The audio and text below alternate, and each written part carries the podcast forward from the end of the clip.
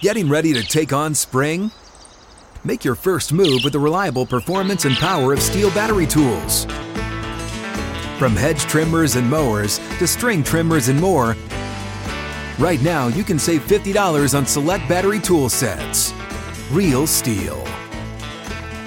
Offer valid on select AK system sets through June 16, 2024. See participating retailer for details.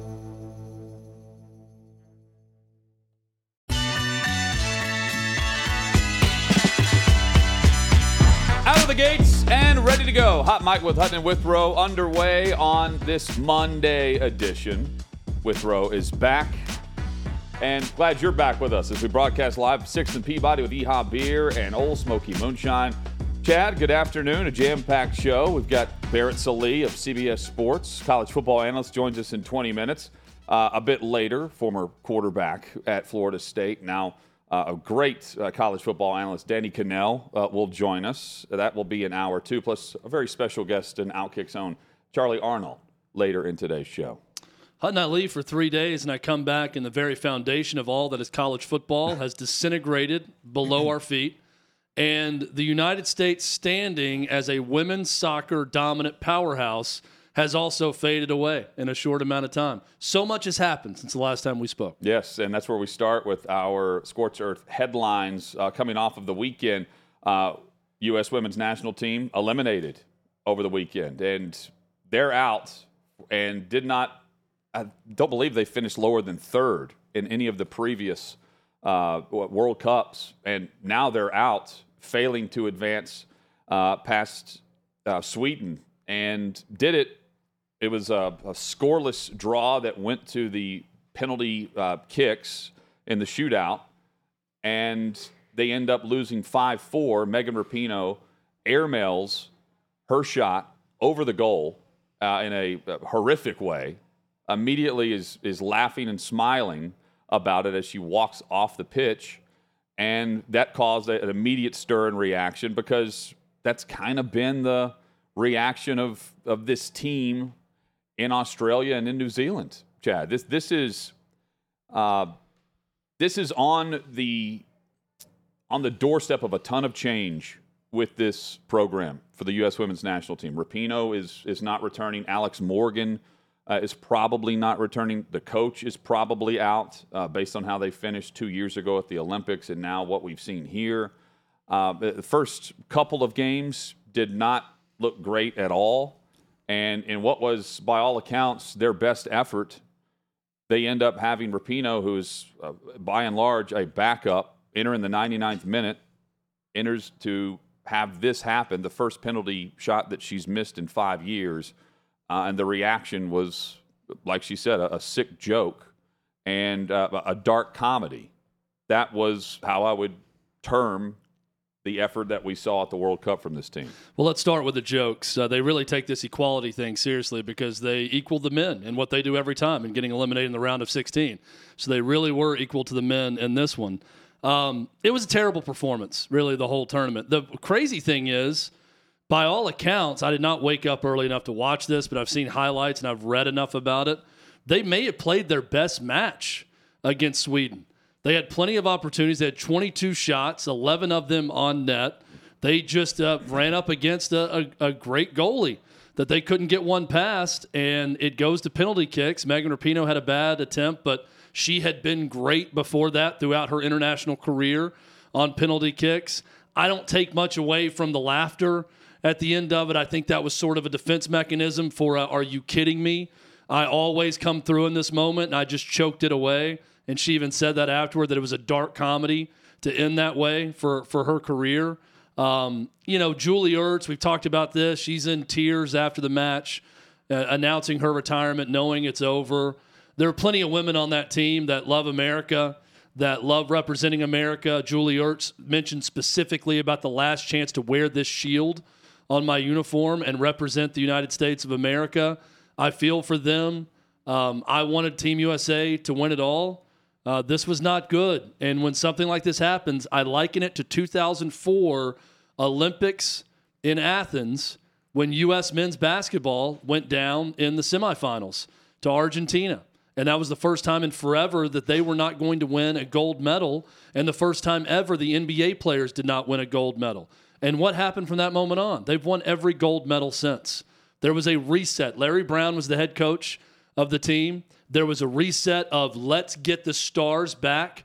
And then 2008, you had the Redeem team where Kobe Bryant and LeBron James and everybody stepped up and played on that team and brought the gold medal back to the United States. And they've won every Olympic gold medal since. I hope this disaster down under starts a reset for U.S. women's national team because, and this is important, it's the reason I've always supported them because of their greatness. But they should be better than everyone else in the world. They have more freedoms than much of the world when it comes to women's athletics. Title IX has opened up op- more opportunities for women than the rest of the world. Now, what we've seen is the rest of the world has started to open things up as well, and they've caught up with this team. We saw it in 2004 in men's basketball, as I mentioned. It became an international sport. Those countries' best players actually represented their country. I'm not saying that our best soccer players aren't representing the United States. I'm saying there needs to be a rethinking of how we shape the roster moving forward, and it probably starts with the new head coach. Yeah, I, I, I think that's coming as well. And uh, maybe we can get into this a bit later, but the, the immediate reaction to Rapinoe was tribute videos and things because they knew that this would, as soon as they were eliminated or they won, it was her last match. Uh, the reaction, if that happened to LeBron James, Tom Brady, uh, name the quarterback, Peyton, whatever, uh, you can go to any sport. You mentioned the the equality. I mean, it would be a choke job. That would be the description if you had a, a free throw for the win or a free throw to tie. Uh, how do we remember Buckner or Karl Malone, where the mailman doesn't deliver on Sunday? Uh, those uh, others that we can uh, certainly. Uh, uh, Chris Webber calling the timeout, right? Instead, it's you know the tribute to a career, which has been great, but the moment is the dark comedy for sure. Chad, are we seeing that play out? It, uh, we certainly have the dark comedy of the Pac 12. And now we see four power conferences, not five, because the Big 12 gets their four corner programs that they had been rumored to want. We knew Colorado already a part of this mix. Arizona had already applied whenever we were on the on the air last Friday. Now they get Arizona State and Utah uh, to make it official those four joining the Big 12 uh, coming up. And this is the difference between two main powers of leadership. They didn't have it at the Pac 12. They do in Brett Yormark in the Big 12. They're relevant, unlike the conference on the West Coast. And if you ask Florida State, that's only a Big Three because the ACC is not worthy of being called a Big Four because Florida State desperately wants out of that conference. So it's only Big Ten, SEC, and Big 12 left, I would argue ACC also left. Um, I feel worse today for anyone associated with Oregon State, Washington State, Cal, and Stanford. I feel worse for them than I do the U.S. women's national team. I feel worse for them than the dark comedy of Megan Rapinoe missing that penalty kick in her last kick in an international competition because they have been completely left behind. Justin Wilcox, head coach of Cal, said it. It's very sad. It's a sad day for college sports. It's a sad day for a 108 year old conference to be no more and have four teams left. And as Justin Wilcox said, all could have been avoided with better communication and some problem solving to work their way out of this. Instead, it is what we have found out in 2023 not only is money the leading factor in decision making, it has become the only factor in decision making because not one conference commissioner or school president or television executive can stand up and honestly say with a straight face they thought about any one of these two groups in making these decisions. The student athletes and what makes sense for them and travel and regional rivalries and everything else and the second group the fans. No one asked the fans what the hell they want I'm willing to bet a lot of Pac 12 fans are pissed off right now because they've had 108 years of rivalries and they've had 108 years of the Rose Bowl game mattering and being the biggest thing in America. We've heard for years the college football playoff couldn't change because of the integrity of the Rose Bowl. The Pac 12 champion, the Big Ten champion. Now we got a four team round robin for the Pac 12 championship. Why? Because of money. And it pisses me off. The more I've thought about it this weekend, the angrier I get with the destruction of a once proud conference. And it's all because of money. We can point to George Kliavkoff. We can point back to Scott and his bad decision making with the Pac 12. They've done a lot to earn this embarrassment. I hate it for those four schools left behind. I hate it that the other schools that left felt like they were pinned into a corner because the axis of college sports was shifting to something else and they had to make a move one way or the other. I hate all of it right now. But for those four schools, Hutton, I don't know what's next. You've got reports now that the AAC, not the ACC, the AAC said, we will have all four. You can you can go ahead and apply for membership here. Jump down a level. You were in a Power Five conference. That's no more. Go ahead and join our conference. We're here for you. Uh, our guy Jim Williams had the report about the ACC in talks with those four school presidents. Yeah. And I mean, I, I see that tweet. I'm just thinking, this is just laughable. This is all one big LOL.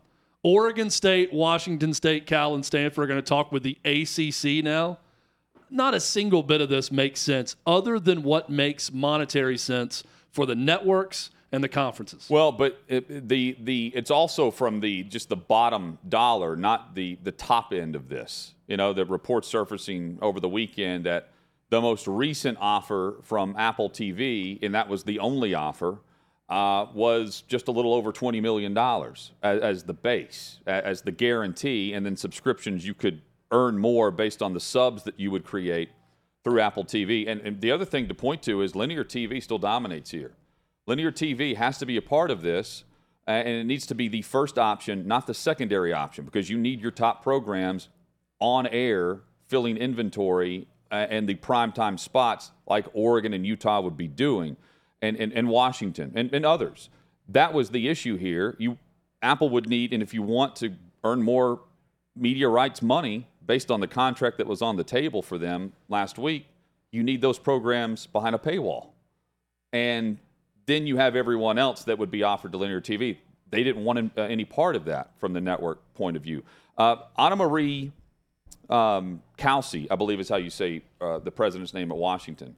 She went into detail of the talks and said, even this past Friday morning, when there was a glimmer of hope, uh, where it was going back and forth, uh, there was some upside, downside to the talks. Uh, where Thursday evening it appeared that Oregon and Washington were bouncing to the Big Ten. Then Friday morning, oh, maybe they're not. They're reconsidering. They're trying to. It, hear one last pitch from the Pac 12. Ana Mari Cauce, uh, the president of Washington, said that uh, the offer that was on the table late last week was different than the one that had been presented because things change whenever you have what's happening to the Big 12 and potentially the move of Oregon paired with Washington, and it just didn't make sense. The other part, too, that she said was what we just discussed the, the, the TV model instead of just the streaming only. And she confirmed that was the only deal on the table that they were presented with. And then the money changed, even though Kliavkoff was saying that it was going to be on par with the ACC or Big 12. That wasn't the case, and that's why ultimately they made the move. Um, yeah, it's it's crazy. It, it, and the Arizona president also, I know, spoke today and confirmed all media reports are true yeah. about what was offered. It was about 23 million. That was the number without any subscriptions. And that the threshold was 1.7 million subscriptions to a Pac 12 package. If they reach that, they would equal Big 12 in terms of payout to each school. Now, I, I went back because there was a big article over the weekend from Front Office Sports about the effectiveness of the MLS package with Apple TV Plus. And their big number was 1 million subscribers. Now, Apple Apple's very secretive. They At don't, the they don't, seventy-five dollar rate. They right? don't tell like you for that package. Yes, they're not public. I think it was it was hundred to start the season. They've lowered it to fifty now for the MLS package for the season pass. Apple's very secretive about numbers. They don't tell what their shows do on Apple TV. They're not saying much about that. But an executive with Apple did say they were over the million threshold before Messi. So the Messi deal really blew it up over the top. So I kept thinking, so 1.7 million is that doable? I find it hard to believe that with every MLS team in that package, Colin was saying there's some international events that come included in that also. You factor in all those teams, all those soccer fans. If they had a hard time getting to a million over the course of one season, I think 1.7 million would have been a reach for just Pac 12 sports fans to get that many subscribers yeah. to that package to reach that Big 12 number. And I'm sure the conference presidents got together and thought Well, the exact same thing. And, and, and uh, Ana Mari Cauce said one of the best things about the, the contract offer from Apple TV that was being presented through Kliavkoff and the Pac 12 was, oh, we could get out of this deal in two years. right. And she said if that's if that's one of the leading factors is why it's a positive, that's how bad this deal was and why no one would sign it from the grant of rights and the the, the media deal. Brett McMurphy too uh, had uh, this tweet out uh, earlier and, and said how committed was the Pac-12 to staying together following last Tuesday's meeting with Commissioner George Kliavkoff. The Pac-12 pres- uh, a Pac-12 president contacted a Big 12 president and asked if the Big 12 could take all nine of us, except for Oregon State and Washington State. Take That all of us, source. please. Please, we need you. We need you, Big 12. Take all of us. This right now from Pete Thamel as of two minutes ago. Sources in the next 24 hours, there's two calls for the ACC to vet and have early exploratory discussions on the potential addition of Cal and Stanford. Just those two. One is for ACC athletic directors, and the other for the league's president and chancellors. Hutton, how have these 24 to 48 hour immediate conference calls for exploratory sessions gone in the last week and a half? Almost all of them have ended up with movement and someone being voted in and accepted into a conference. I read this and I immediately think Stanford and Cal are about to be, and I'm laughing as I say it, in the damn Atlantic Coast Conference. Two schools located on or very close to the Pacific Ocean will be in the ACC in the next 48 hours. You heard it here first. That is my guess right now based on Pete Thamel's reporting. And, keep this in mind: in many of the markets in the Big Ten, flying to Eugene, Oregon, commercial commercial flights would take you longer. It takes you longer to fly to Eugene, Oregon, than it would take them to fly to London, because there are all these connections. Oh, my commercial gosh. flights. They- Just put that in perspective. Uh, if you know the average team, not football or hoops, had to make that trek, craziness. At least you can get to Cal and Stanford easier. Maybe. Barrett Sallee joins us to join uh, this discussion and where we're headed next, especially the ACC.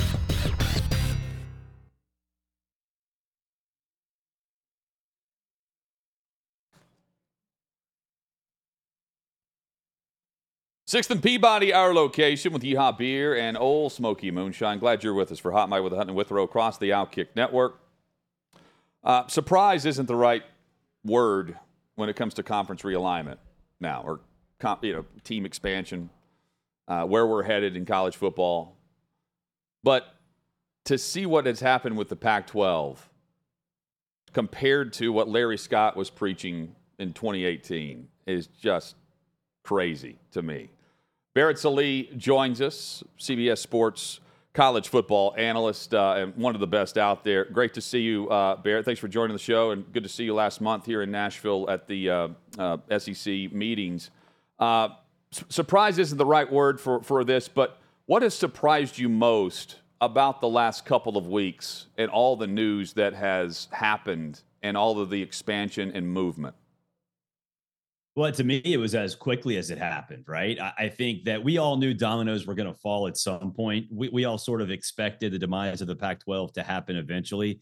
But all this wrangling, you know, all of these negotiations back and forth, the fact that, you know, last Thursday, Oregon and Washington, the Big Ten wasn't going to happen. And then you wake up Friday morning and it already has happened. I mean, it, it was just, it was so fast moving. It, it reminded me uh, of back in in 20, uh, 2010, 2011, when the first big round of realignment happened, where almost every single day there were two or three things in your head spinning, trying to figure out uh, what's happening and how quickly it's happening. And so, um, a lot of knee jerk reactions from a lot of schools out there. Um, some of them are warranted, some of them aren't. A lot of knee jerk reactions from uh, conferences as well. Uh, you mentioned the Pac 12, though. Uh, you know, it's it's crazy to think that George Kliavkoff has made Larry Scott look competent as a commissioner, but uh, I think Kliavkoff looks, uh, he has a ton of blame to go around here. I think he got the job thinking everybody was best friends uh, without realizing that anybody could stab you in the back at any time. And, and here he is with a conference of four teams that's on life support. Barrett, it sounds weird to do, you know, soul searching about college football, but it is my favorite thing. so I, I did some soul searching about it this weekend and really just tried to spend some time alone thinking about everything that's happening. And here's the conclusion that I've drawn. We always knew that money was the biggest factor in college football decisions, Yes. right? And conference decisions. But at some point along the way, we've allowed ourselves to accept the fact that money is now the only factor. Before, it was the top on a list of factors that schools and TV networks and everyone would consider. But now, when I hear things like um, that Washington or that Stanford and Cal are going to the ACC, I'm thinking we've really allowed this thing to get completely out of control. And should we be just accepting that? That for some reason, money is the only thing that matters, not athletes, not what coaches think, because Nick Saban doesn't even like this not what anyone else in the school thinks. Only the TV networks and the money they're going to get from the TV networks is all that matters from here on out. How should we feel about that? Well, I think you should be thrilled, and because it is the student athlete that's going to benefit most from this, and uh, it's not just football, right? You know, football is the highest profile sport, obviously, but with all this money, the majority of student athletes are going to benefit in ways that they never imagined. I'm talking about swimming, lacrosse, soccer, you know, you name it. If we're sitting here and saying we we care about the student athletes, we have to actually care about all student athletes, right? Uh, so yeah, it's all about money, and I think we all recognize that. And and sure, it's going to continue to be that way. But the more money, the more opportunities you have to build the reputation, build the access, build the opportunities for athletes in non-traditional what used to be non-revenue sports probably still will be, but uh, with all-encompassing TV deals, we'll see uh, what all that brings in. But it's uh, it, is all about money, and, and I think I'm fine with that. And and you know, guys, we've talked about this a lot when I've been on your show, uh, not not just here, but the previous iteration of it. It's we always talked in the first round of this 15 years ago about four 16 team super conferences, right?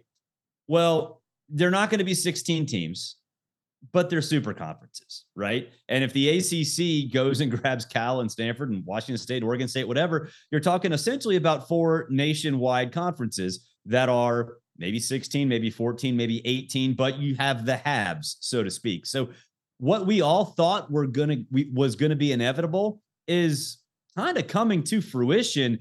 It's just not exactly as we planned. So that's why like all these these folks say, and I'm never going to watch this sport again. College athletics is a disaster. You know, I can't believe they're doing this to to the once proud tradition of college football. It's like uh, you guys knew this is where it's going the whole way. It's just a matter of well, the path look, to get there and I, what the end result I, I want, is. I want to fight back on this a little bit, only because it, knowing where it's going and being okay with it are two different things. And I just don't know how, if money is the driving factor and it's all about money, when these athletic directors get the spreadsheet and see how much it's going to cost to send the volleyball team from Washington to Rutgers for a match and then flying back across the country, how quickly are they going to cut those sports into something else and carve them up into their own regional conference and just allow football and basketball to be in that conference and make all the money? So I do think they it's going to lead to more money and more opportunities for football and basketball players. You really think that they're just going to allow the cost to completely outweigh everything, and even the sports that don't make money are going to get all the same opportunities forever, or are we going to eventually cut away from the NCAA and have our own football and basketball governing body away from those non-revenue sports? No, I absolutely think they're going to continue somewhat status quo because, yeah, you're going to have Washington travel across the country uh, to Rutgers. You might have what Oregon State or Washington State go all the way to Miami, but uh, the, the truth of the matter is this student athletes don't take many classes during their athletic season. If you talk to a football player, they take the minimum amount of hours and they take the easiest classes during the fall.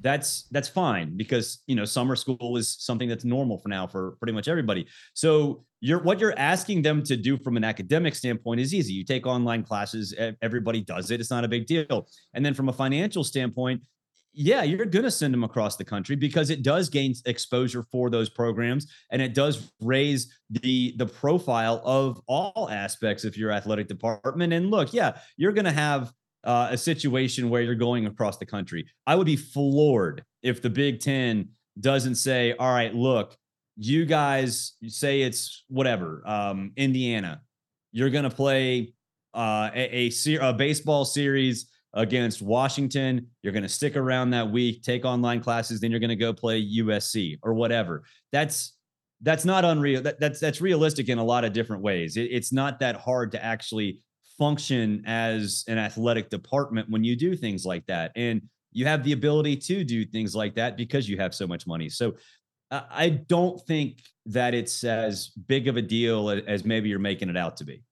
Barrett Sallee with us, CBS Sports College football analyst.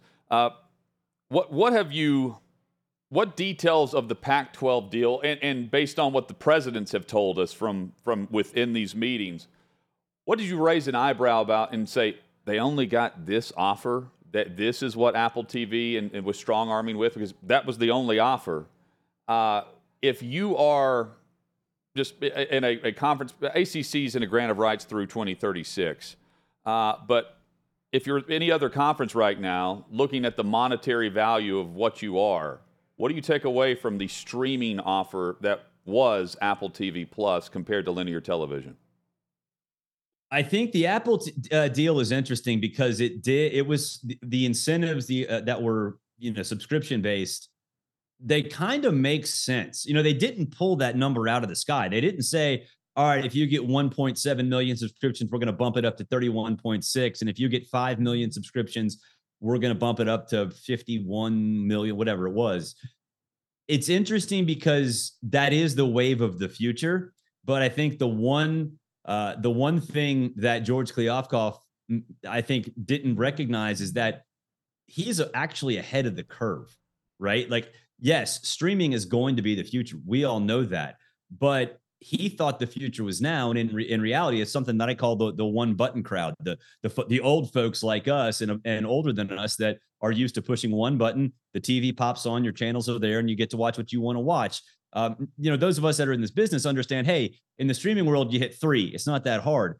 Older folks don't recognize that. As those people age out, yeah, you're going to have a lot more success streaming. Uh, and the Pac-12, I think, uh, maybe misjudged that uh, right now. But I think in terms of where it goes in the future, it's a big problem for Apple TV because uh, th- they're not that profitable in terms of streaming. Netflix is the only one that really has, uh, you know, a healthy bottom line right now. And so if Apple TV can't get that done, and they offered a deal that pie in the sky actually was pretty decent, then what does that mean moving forward? And I think what what we've seen is consolidation, right? It's going to be the ESPN conference. It's going to be the the Fox Fox Sports conference. Those are the two that are going to basically divide uh, the lion's share of the of the revenue or of the inventory, and they have their streaming uh, services already set up. So I, I just think that any thought of somebody jumping in like a Netflix and Apple and Amazon or whatever, um, and and taking care of things for a conference or for a current broadcast linear network, um, the collapse of this Pac-12 deal is a sign that it's going to be pretty hard for that to to happen in the near future. But um, you know, I, I think when when you look, you know, toward 2036, we have no idea what it's going to look like, right? Yeah. We can sit here and say, hey, the ACC's stuck. Yeah, the ACC's stuck for now. But I think what Greg Sankey has done, and this is to his credit, he does not view anything through a five year window. He has the long game in his mind all the time. And if you're Jim Phillips, if you're Florida State, if you're Clemson, you still have to look at that and say, okay, we can't just jump for the sake of jump and jumping and you know have all this money got to spend um, you know for, through JP Morgan or whatever to to have a buyout. You, you have to look long term for stability and um, the ACC has that in terms of TV contracts, but teams don't like it. But you can't flip flop that and let the pendulum swing in the different direction. And Barrett, let's take the long term approach here. If if the possibility, or it is a possibility now, that Stanford and Cal will be a part of the Atlantic Coast Conference. How long until conferences, in the interest of cherry picking, start to throw out some bad apples and that we have programs removed from conferences that aren't bringing a lot to the table monetarily? A Rutgers from the Big Ten, a Missouri or Vandy from the SEC, trying to get to that perfect 16 teams. Will we see by 2030, 2036? teams actually get removed from power conferences. Man, that would be that would make so much great content for us if that happened. I mean, can you imagine like Missouri fighting for its life against Arkansas on rivalry weekend just to stay in that in in the power four or whatever we call it? I I don't think we're going to get to that point just because the loyal like the loyalty that exists right now is not going to go to go away, right? Um, these these conferences have gone out specifically and added teams because they ha- think they add value And in 10 years or 15 years, if they don't add value, still you think that that value will come back at some point. Essentially, what you're at, what you're talking about is relegation. I don't watch soccer, but I know they have the relegation thing from uh, from Ted Lasso, and I think that's that's nice in terms of regular sports, but college football is beautifully dysfunctional. The conference sort of affiliations that were you know first created because of academics we know they're not there anymore but they exist. The loyalty still exists. So i don't think we'll get to that point although like i said for content purposes it would make for some tremendous drama especially late in the season against some of those teams like vanderbilt or missouri or rutgers whoever that are sitting there at three and eight and need to get something done to stay as a big as a major college football well and Barrett, i'm not even saying about like a competitive thing. I, I don't think it's going to be you know they're going to play it out to see who finishes last and gets kicked out I'm saying if the TV networks come in and say, get rid of these two teams and you're all going to make more money because you're going to divide up their share and we'll pay more if you add this team or that team. It's the TV networks that are calling the shots now. They're telling them what they want, and these conference commissioners are moving and reacting to whatever they say to make the most money possible. So that's where I think it could happen. That a network comes in and just says, you need to get rid of them because they offer us nothing. Now, I'm not a lawyer. Um, I am 2 and 0 in my amateur legal days, evicting somebody from a, uh, a rental property and also uh, nice short, a small claims court. You walked away undefeated. That's smart. Walk away undefeated. That's right. I'm not, but we do know billable hours are undefeated, right? Yes. Um, they're more undefeated than my legal career. Uh, so if if that happens, I would imagine there will be many lawsuits uh, filed over a variety of different reasons. So I like the idea. I think that you know it, it's nice in theory, but that is that would get so messy. I mean, just incredibly messy if it ever came to that.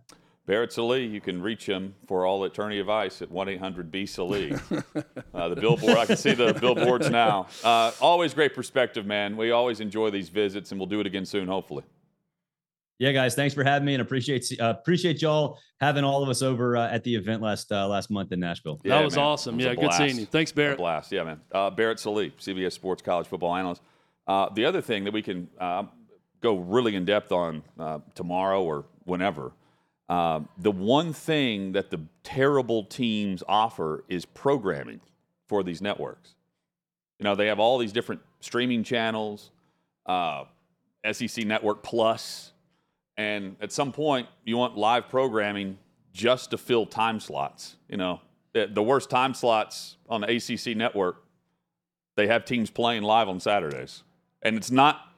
It's not Florida State or Clemson that are, yeah, are placed We there. can get into that. I'd like to see the cost analysis on what it takes to produce those some of those games. Coming up, Joe Burrow and his injury timetable.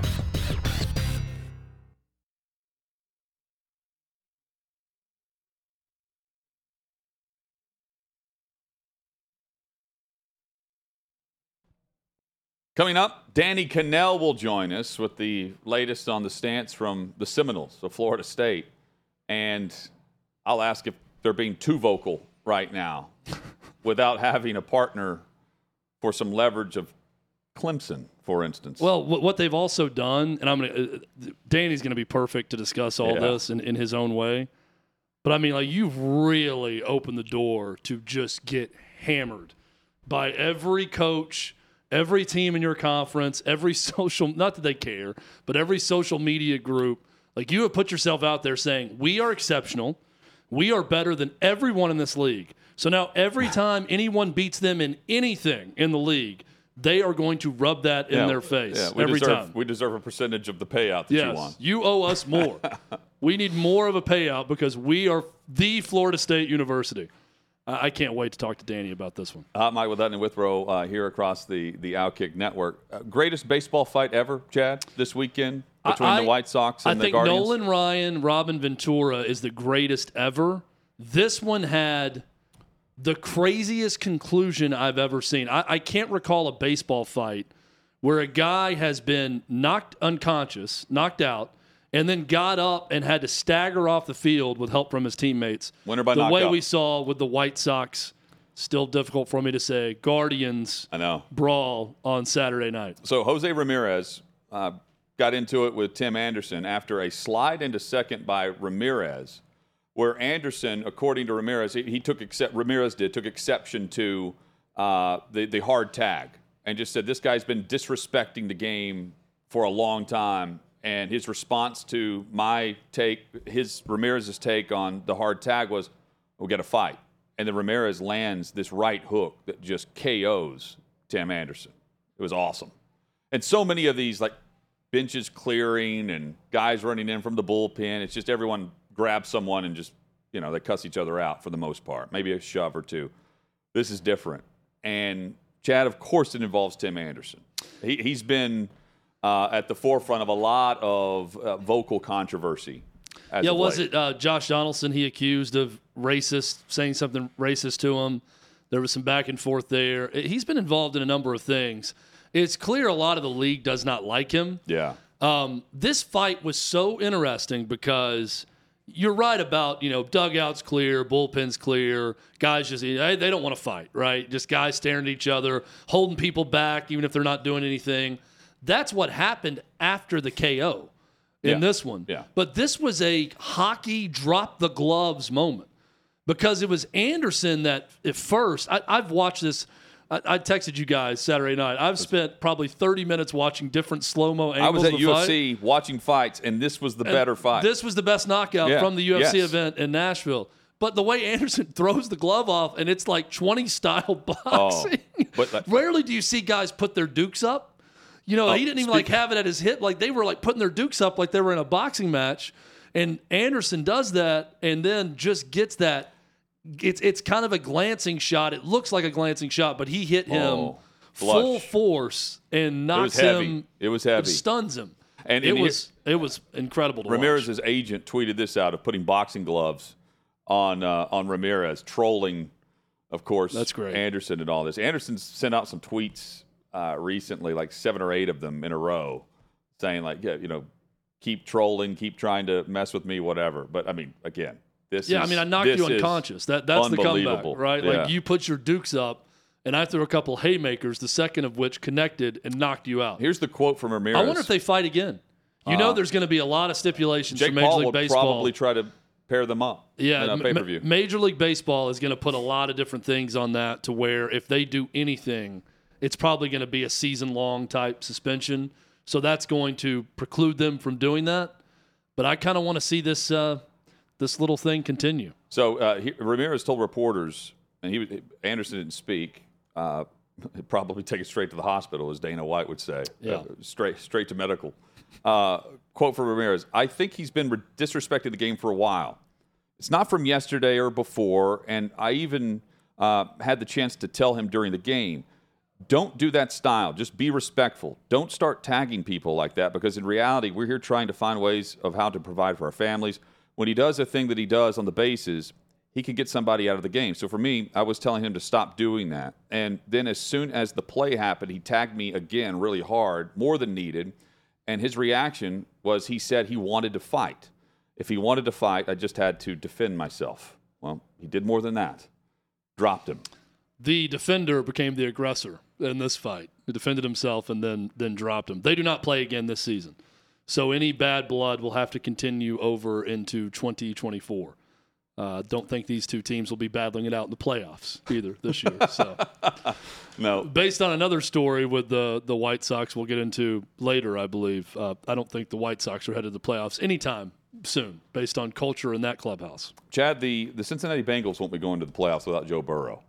Um, and it's just a calf strain, and he's out for the preseason. If you look at the weekly timetable here, but Ja'Marr Chase, uh, who's going into a year where he can now get an extension after this upcoming season, uh, he would know a thing or two about taking it easy and making sure you're 100%. Ja'Marr Chase uh, is saying he doesn't want Joe Burrow to start the season week one if he's not 100% ready. And Chase would know because he didn't start last season 100%. And so they slowly got him back out there on the field. Uh, this is the long play. I agree with him here. Um, I, I, wouldn't put Burrow out there unless he knows he's 100%. And this goes back to the conversation we had the day it happened, Chad. Uh, Pro Football Doc, uh, Dr. David Chao said, he said, uh, hey, um, this is something that can get worse if you speed this process up of recovery. So, with that in mind, Burrow's got to be 100 before he starts. And I I get it. Like you don't want to be the one that's the reason that you sped something up and then he gets hurt and he's out for an extended period of time.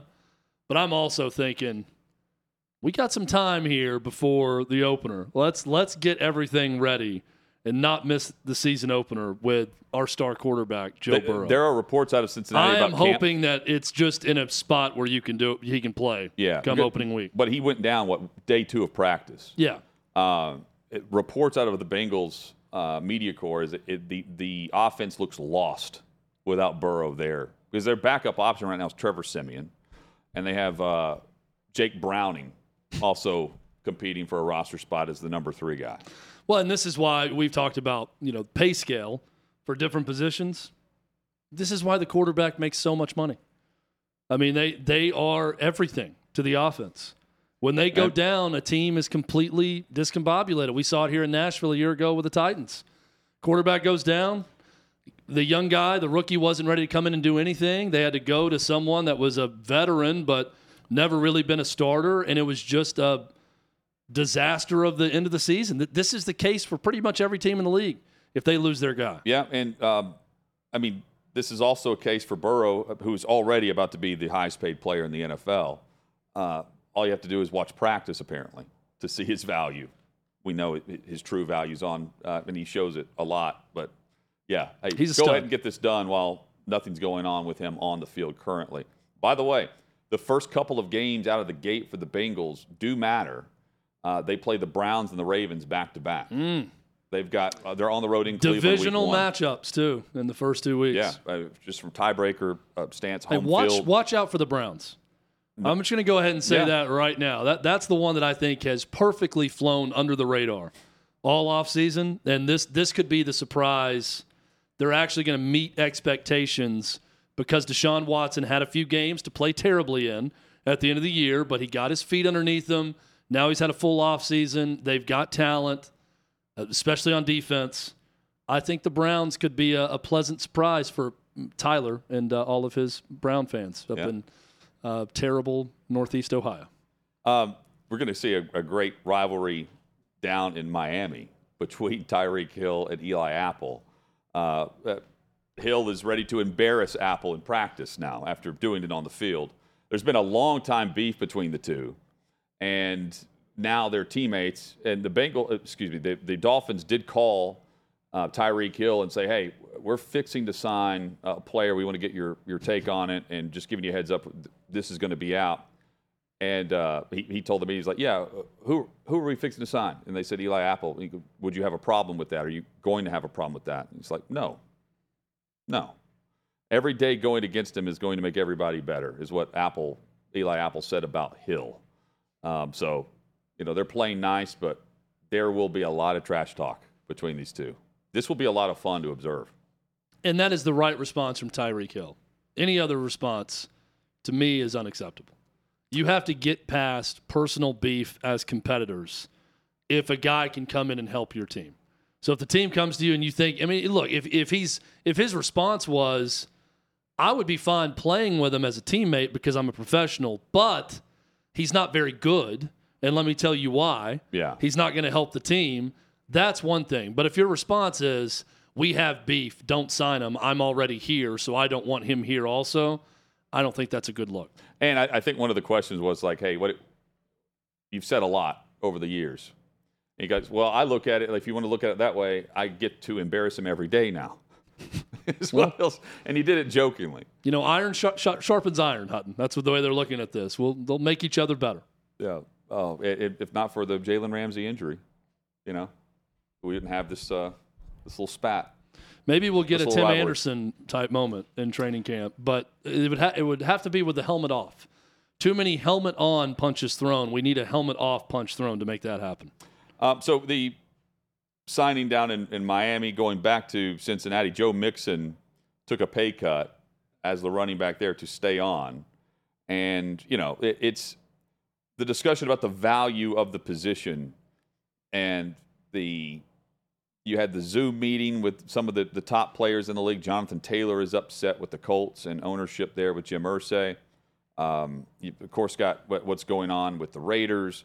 Uh, And then you had Saquon Barkley, who was saying he wasn't going to sign the tag, basically get another million added to it on behalf of the Giants on incentives and get more money on what would be the franchise tag, a guaranteed but paid different, where he's now getting two million up front to just sign the contract. Um, now you have Mixon take this deal. Others are still out in free agency. They have they they're all talk, all, bark, no bite, Chad. And Mixon, there was discussion based on some legal things and other issues uh, and price tag that he could have been released or traded this offseason. Instead, he takes the pay cut. And last week, he said the process, the thought process behind the move was I see the task at hand, what we're trying to build.